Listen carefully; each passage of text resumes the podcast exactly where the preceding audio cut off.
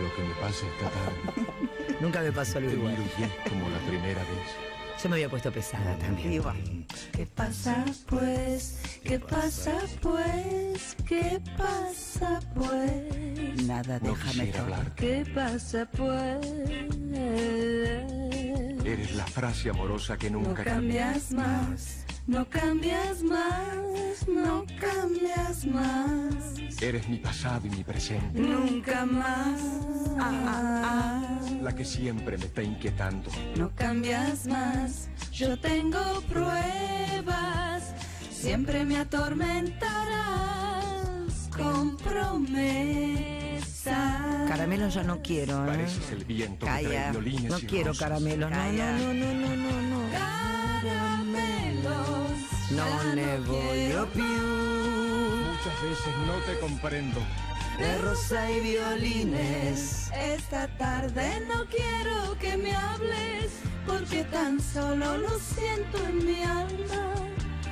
Cuando me trae el amor de verdad, no cuando mientes y luego se verá. Palabras. Está con nosotros la diosa, la número 1, la que sabe de arte, la que cuando la escuchas hablar, que es decir, ay, no, que no se calle jamás. Ay, te lo juro. Es ella, es Nushi Muntabski. ¿Sabes a quién le gustás mucho? Ya te lo dije. ¿A quién? A Lis Torti. Ay, mi amor, que él me dijo nunca entró a un museo en su vida. En su vida, es bruto, pobrecito. No, es divino, pero es bruto. Lindo lomo tiene. Es lindo tipo, todo, pero bruto. Se lo anda mirando, ¿no? No, bruto. Por eso le gusta cuando hablas, porque entiende con vos. Qué lindo que es enseñar, que la gente entienda cuando uno habla. Ay, sí, qué importante. Es también. Es todo. Hago una cosita chiquita que me encantó y recordaste un programa de como de los delirios sexuales de la gente. Exacto. Real Sex.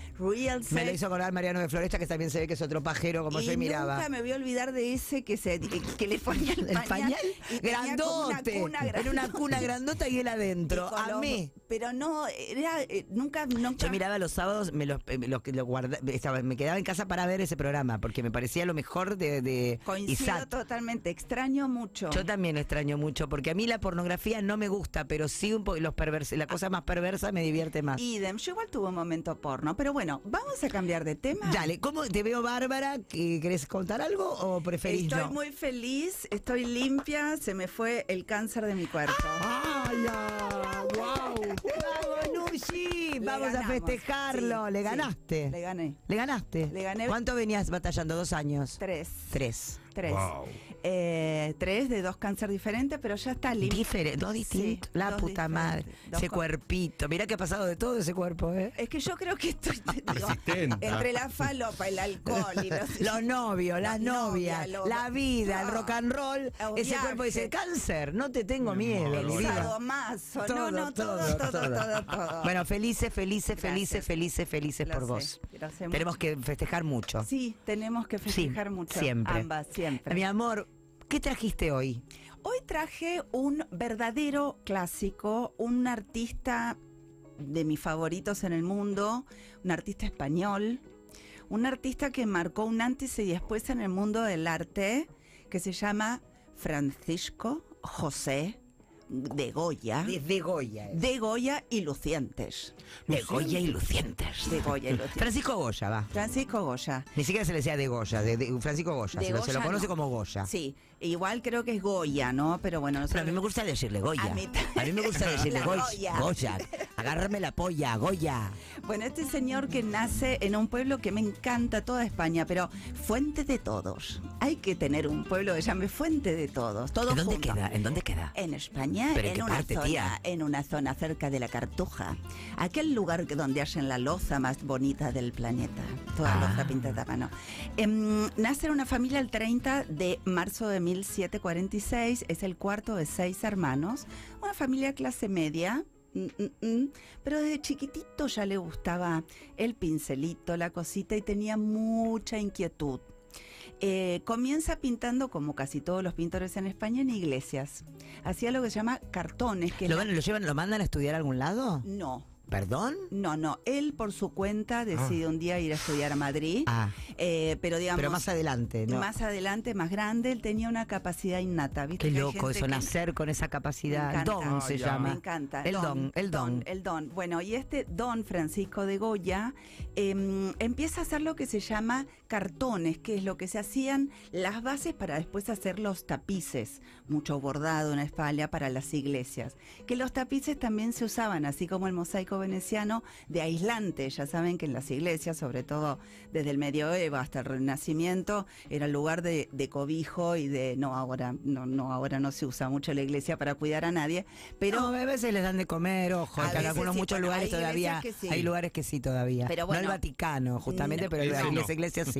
Pero bueno, entonces él hacía estos grandes tapices que servía también de aislante del frío en las iglesias. Empieza a trabajar, pero a ver, hoy pensaba en el camino, ¿cómo abordar un artista que primero atravesó, el otro día hablábamos de Rococó, bueno, él comienza con este movimiento, él comienza haciendo putilinos, puntillinis, haciendo puntillita, mucha cosita, mucho bordadito, mucho sabor, retratos, empieza y ahí entra en un lugar, si bien lo que es tener el talento, porque a veces uno puede quedarse ahí durante años haciendo puntillita. Bueno, él entró, fue a bucear a donde había que bucear, y un cura que estaba ahí, un par empezó a mirar y dijo, tú tienes talento. Entonces dijo, no, ¿por qué no empezás a hacer retratos de...? Bueno, y se transforma de un día para el otro, literalmente, en el pintor de la corte. Wow. Cosa muy de la época, pero que no había muchos. No había, o sea, anteriormente a él, ¿quién había sido?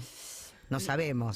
Bueno, Goya fue como el pintor de la corte. Sí, porque, a ver, Rembrandt pintó, o sea, todos en su momento, pasa que no siempre retrataban, y así como agarró el rococó, los hacía bonitos, lindos, estaba los duques, los archiduques, la corte, y también políticos, militares y mucha iglesia. La iglesia lo adopta a Goya. Sí, pero si el cura le ve también el talento, bueno, y la iglesia, llévate esta cruz, papi, vamos. Lo adopta a tal punto que cuando él comienza, él tiene dos épocas en su vida, así como si fuese dos personas diferentes. Una es todo este comienzo rococó, la familia, Fernando VII, Carlos IV, tatatú, tatatí, tatatá, hasta que viene primero una enfermedad. Él en 1730 se enferma, tiene un cáncer, un tumor en la vejiga, que en ese momento no estaba ni se sabía, y lo empiezan a medicar con plomo, con mercurio, o sea, todo pesuti, todo lo que ahora, más todas las pinturas en esa época él las preparaba, o sea, él hacía pinturas con cadmio y con plomo. Imagínense lo que era ese pobre cuerpo, empieza a sufrir mucho, y a partir de esa enfermedad y del plomo que le daban, él pierde la audición, se empieza a quedar sordo. Y empieza a escuchar voces, porque también el plomo te da alucinación. Bueno, delirio. Estamos hablando de un tipo que era atlético, grandote, sano. Una familia, se casa con Josefa, que le da un montón de hijos, pero también era muy promiscuo. Garchaba. En esa época también la iglesia fomentaba que el hombre... Que se cogiera fuera para que no molestaran a la mujer. Exactamente. Porque la mujer se podía dedicar a tener a criar los chicos, y coger es para procrear. Solamente. Que no se hagan putas. Exacto. Mejor que coja con las putas. Me parecía Campi. Una cosa así. Sí, estoy buscándolo, justamente. Bueno, porque no trajo un puto libro, y la señora... Bueno, y también... La señora vino muy livianita, vino ella hoy. ¿Sabes que no tengo un puto libro de Goya que me voy a comprar esta semana? Porque sin falta lo voy a hacer. No, claro que vos nos has traído un puto libro. Pero, perdón, pero otra cosa que la iglesia tampoco promulgaba y que no lo hace hoy todavía es el uso de profilaxis, porque para la iglesia, como bien dijiste, uno tiene sexo para procrear. Entonces, se contagia de sífilis también. Todo, vieja. La Josefa pierde 20 embarazos. Justamente eso es una de las cosas que pasa con la sífilis. O sea, se embaraza pero no llega a nacer ese niño. Bueno, la cuestión es que empieza a hacer todas estas pinturas, y en el 1793, a los 47 años, con esta enfermedad, esta sordera, él cree que se empieza a volver loco. Pero, ¿qué hace? Empieza a hacer una serie, que también esto es muy importante que lo sepan, que se llama Los Caprichos. Los Caprichos ahí también zafó por muy poquito de la Inquisición, porque Los Caprichos empieza a representar a través de su locura que es totalmente anti-iglesias, pesadillas, el horror, todo lo oculto. Y nada atrás, de color, ¿no? Exacto, todo en blanco y negro, todo en blanco y negro. Y esa serie de Los Caprichos que es maravillosa. No la vi, no sé dónde está. Esta que está acá. No, pero está un poquito antes, Los Caprichos los publiqué. Quiero decir, empieza a criticar a la medicina. Acá está, que están viajando un viejito con una mujer atrás arriba de una escoba. Bueno, los sueños... Qué oscuridad, ¿no? Mucha oscuridad, mucha oscuridad. También como la parte de fusilamiento de Goya también está ahí. Exacto. De Goya no, de Mayo, perdón. Exactamente, pero digo, cuando empieza a hacer Los Caprichos, anti-iglesia, brujería, bueno, la Inquisición lo va a buscar a Goya. Ah, tenemos tu dirección, sabemos dónde vivís. Exactamente. Lo va a buscar a Goya, lo agarran, lo encarcelan y lo empiezan a enjuiciar. A la mierda, porque no escribía, porque no hacía más los dibujitos que tenía que hacer. Exactamente, porque se corre del rococó, de los retratos livianos y qué sé yo, y empieza a investigar sobre brujería, y justamente es totalmente anti-iglesia lo que está haciendo. Pero ¿qué pasa? Por el talento que tiene, es un caso único en la historia, así como El nombre de la rosa cuenta esto. La iglesia va en el medio del juicio y dice, stop, este señor no puede ser enjuiciado. ¿Por qué? Porque queremos que siga haciéndonos cosas. Exactamente. Claro. Es muy pagano, el toro en el medio con los cuernos. Es tremendo. Bueno, toda la serie de Los Caprichos está... Yo no sabía que que cuando Neptuno es Urano, que se come Neptuno. Que es tremendo, no sabía que era de él. Sí, es de él. Bueno, esa serie Los Caprichos los podemos ver acá, en Buenos Aires, en el Museo Nacional de Bellas Artes, totalmente gratuito la serie completa. ¿Está acá? Se la regaló el Museo del Prado, apenas inaugurado el Bellas Artes, fue una donación. ¡Qué hermosura! Es un lujo, y tenemos la sala de Goya acá, es un lugar para ir gratis, porque si no, en el Metropolitan, el del Prado, en todos esos lugares tenés que garpar. Y en dólares, que no tenemos. Y en dólares o en euros, acá lo podemos ver gratis, y tiene también una cantidad de pinturas muy... Escuchame una cosa que te quiero preguntar, porque estoy viendo la de la Duquesa de Alba, que es como que estoy mirando otras, que cuando están todos los reyes, los duques, los príncipes, que está como más, que es un daguerrotipo, como que es una foto ¿no? que representa todo lo bien de la corte. Exacto. Ya en la Duquesa de Alba vemos otra cosa, ¿no? Total. Es otra, porque también es una duquesa, pero ya la hace más como la maja desnuda. Bueno, ¿no? Muy bien. Más como muy bien. Esto con movimiento. Total. Ay, que parece que la está ahorcando. Pero es una cosa de locos. Bueno, ¿por qué cambia ahí? ¿Qué pasa ahí? Cuando empieza... Ustedes síganlo si quieren en Instagram para que vean estos dibujos, estas obras que estamos contándoles para que sepan de qué estamos hablando. Si quieren y pueden, @Nushi Muntabski. Me encanta lo que decís, porque justamente después de Los Caprichos y ser salvado por la iglesia de la Inquisición, su pintura empieza a cambiar. Más allá de estos bocetos y estos grabados que hace, que se llama Los Caprichos, su misma pintura empieza a aparecer una sensualidad. Por eso la Duquesa de Alba dice, retratame. Retratame a mí. Se suponía que la maja era la duquesa. Así que estás muy... me parecía. Está muy en vena. Bueno, no importa. Eso ya, yo los voy tirando. Bueno, yo te lo tiro, Bebota. La maja desnuda después se comprobó que no era ella. La maja desnuda la compra un señor que me encanta, Luis Garay, Manuel Godoy, que la pone en la casa con un sistema que pone la maja desnuda atrás y la maja vestida adelante. Entonces, cuando van los invitados con una manijita, se sube el cuadro. Es lo más, boluda. Es lo más, es como tener en tu casa una sala porno. Exacto. Es la sala de Humberto de abajo. Es la sala de abajo. Ay, las cosas que hicimos ahí abajo. Habla por vos. A mí no me metas. Cállate, que estabas ahí. Callá. Escúchame. La maja desnuda, que la pinta entre 1790 y 1800, le decían también la gitana. Ahí también ya empieza a poner en escena... No me dejan hacer lo que quiero, hago sensualidad, mi amor. Bueno, lo que sí está comprobado que fue amante de la señora, de la duquesa. Me encanta la duquesa, que ahora es un mono, pobre, vaya, no es más porque ya se murió. Pero es familiar la duquesa, claro, de la que murió, claro, la de Alba, de esa época. Las duquesas vienen desde el 1600, es un ducado. Duquesa de Alba, entonces, punto. Todo lo que sigue es duquesa de Alba. No tenés nombre, se llama duquesa de Alba. Muy buena pregunta. Estoy muy orgullosa de Barbie, chicos. ¿Viste cómo está la Barbie? Estoy muy orgullosa. Un día antes. Bueno, y este señor, Manuel Godoy, yo lo llamo Me gusta que la mandes a estudiar. Amo. Bueno, esta también fue como un momento tipo la maja desnuda, que la maja vestida, que esto, que lo otro. También está en el Museo del Prado. El Museo del Prado hoy tiene 1000 obras de Goya. O sea, era un señor que pintaba mucho y trabajaba mucho, muy jovial, muy ¿cómo tenía el tiempo para coger, procrear, estar con la iglesia, hacer lobby, hacer sociales y dejar una obra para la humanidad entera? Total. Porque es una obra que nos trasciende a todos, nos trascenderá también a nosotros. Sí, por supuesto que sí. Y también tiene otra cosa. Bueno, en el cine lo hizo Tony Franciosa. Y ella, Ava Gardner. Peliculosa. Que igual es genial porque cuando baila, o sea, la idea de Hollywood en España en esa época era como un disparate. Era como eran gauchos. No estudiaron nada, no saben nada. Era otro Hollywood. Entonces, bueno, y también ahí dan cuenta que la maja, que es Ava Gardner, la modelo, era la amante y lo acompaña hasta los días de su muerte, cosa que no es verdad. No. ¿Se sigue casado durante toda la vida con la mujer que le da tantos hijos? Hasta que se muere Josefa y tiene otra, pero era mujeriego.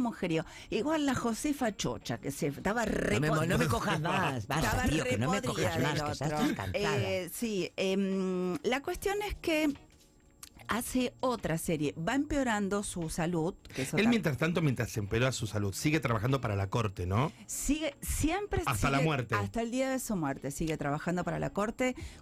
Y la corte no lo salva un poco, porque la iglesia era la que mandaba más que la corte. Mira, depende cuando llega, que eso me encanta, cuando llega Fernando VII. A ver, otra serie muy importante, ahora te respondo, que se llamó Los Desastres de la Guerra. Eso. Que fue, que ahí también le empiezan a dar el mote de como él fue como el fotógrafo de la guerra. La guerra hasta hace entonces, tanto Napoleón y la representación era con arriba de un caballo vencedor. O la libertad que se le ve el pecho con la bandera de Francia. Había toda una situación heroica y maravillosa. Esto muestra a la gente rota las camisas, yendo a morir, muertos, violaciones, mutilaciones. O sea, él empieza a mostrar torturas de la guerra. La guerra empieza a mostrar. ¿A dónde van de verdad? Que hoy Barbie me preguntaba, y iba, o sea... ¿Cómo iban? Claro, o sea, iba con el caballete.